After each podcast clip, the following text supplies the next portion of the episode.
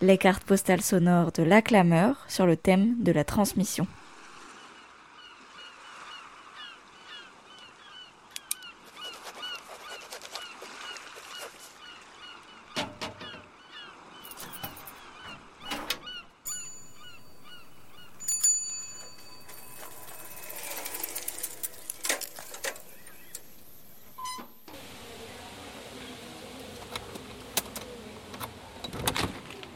Coucou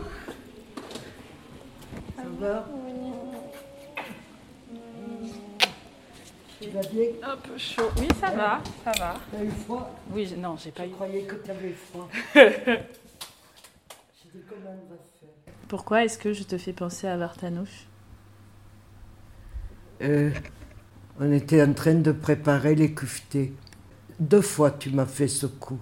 J'en ai eu les larmes aux yeux.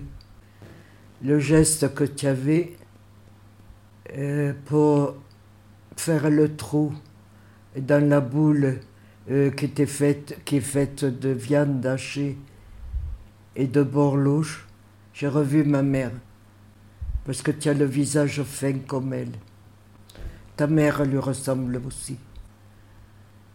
Et je te regarde, je te demande, tu sais ce que je suis en train de faire là, ce qu'on est en train de faire là Elle me dit oui, tu m'as répondu oui, mémé. Tu me transmets ta culture. C'est à partir de ce jour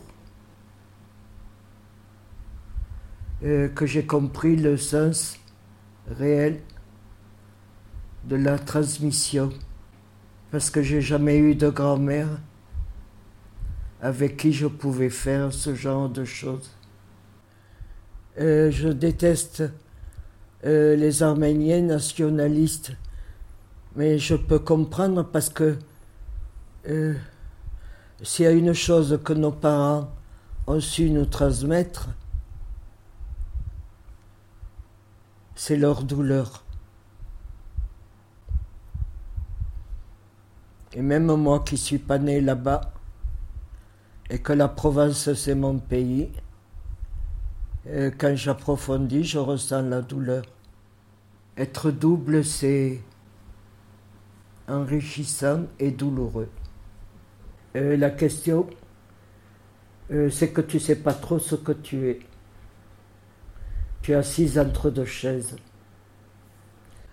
Euh, en principe, euh, quand tu es un enfant du pays, quand on te parle de certaines choses, quand tu rentres chez toi,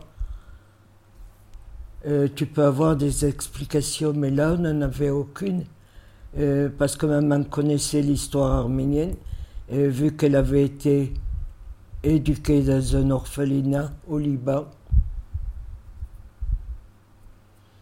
Mais euh, de ce qu'était la France, elle connaissait pas grand-chose. Mais elle a eu la nationalité très tard, non? C'est pas ça? À 60 ans parce qu'elle ne parlait pas trop bien le français. Qu'est-ce que ça l'avait vexé? Mes cinq enfants sont français et moi je suis étrangère.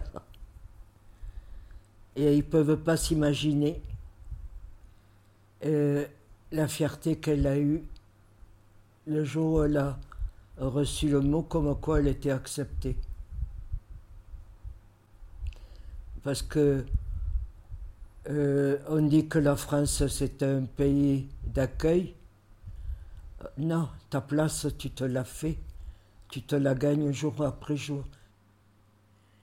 Et il y a d'autres choses qui te font penser à Vartanouche euh, chez Eugénie ou chez moi Ou chez maman? Euh, eh bien, c'était à la fin de l'année. J'étais à Gignac, à la maison.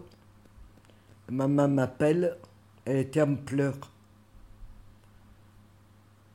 Euh, C'est à l'époque où ta mère était en Égypte euh, pour préparer son doctorat.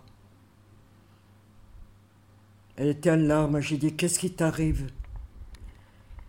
Elle me dit Je viens de recevoir le plus beau bouquet que j'ai pu recevoir de ma vie. Et c'est Valérie qui me l'envoie d'Égypte. Et ce bouquet, je peux te dire que jusqu'à la dernière fleur,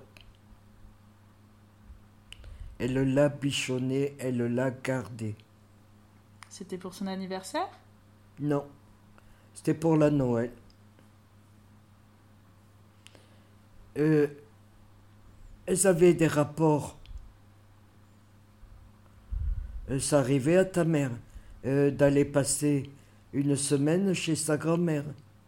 Le seul reproche qu'elle faisait à sa grand-mère, c'est de la faire grossir.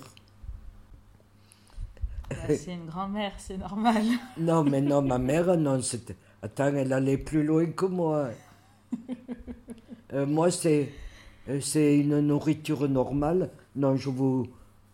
Je vous ai jamais gavé. Non, jamais. Non. Il y avait à manger, c'est tout. je peux te faire un roman.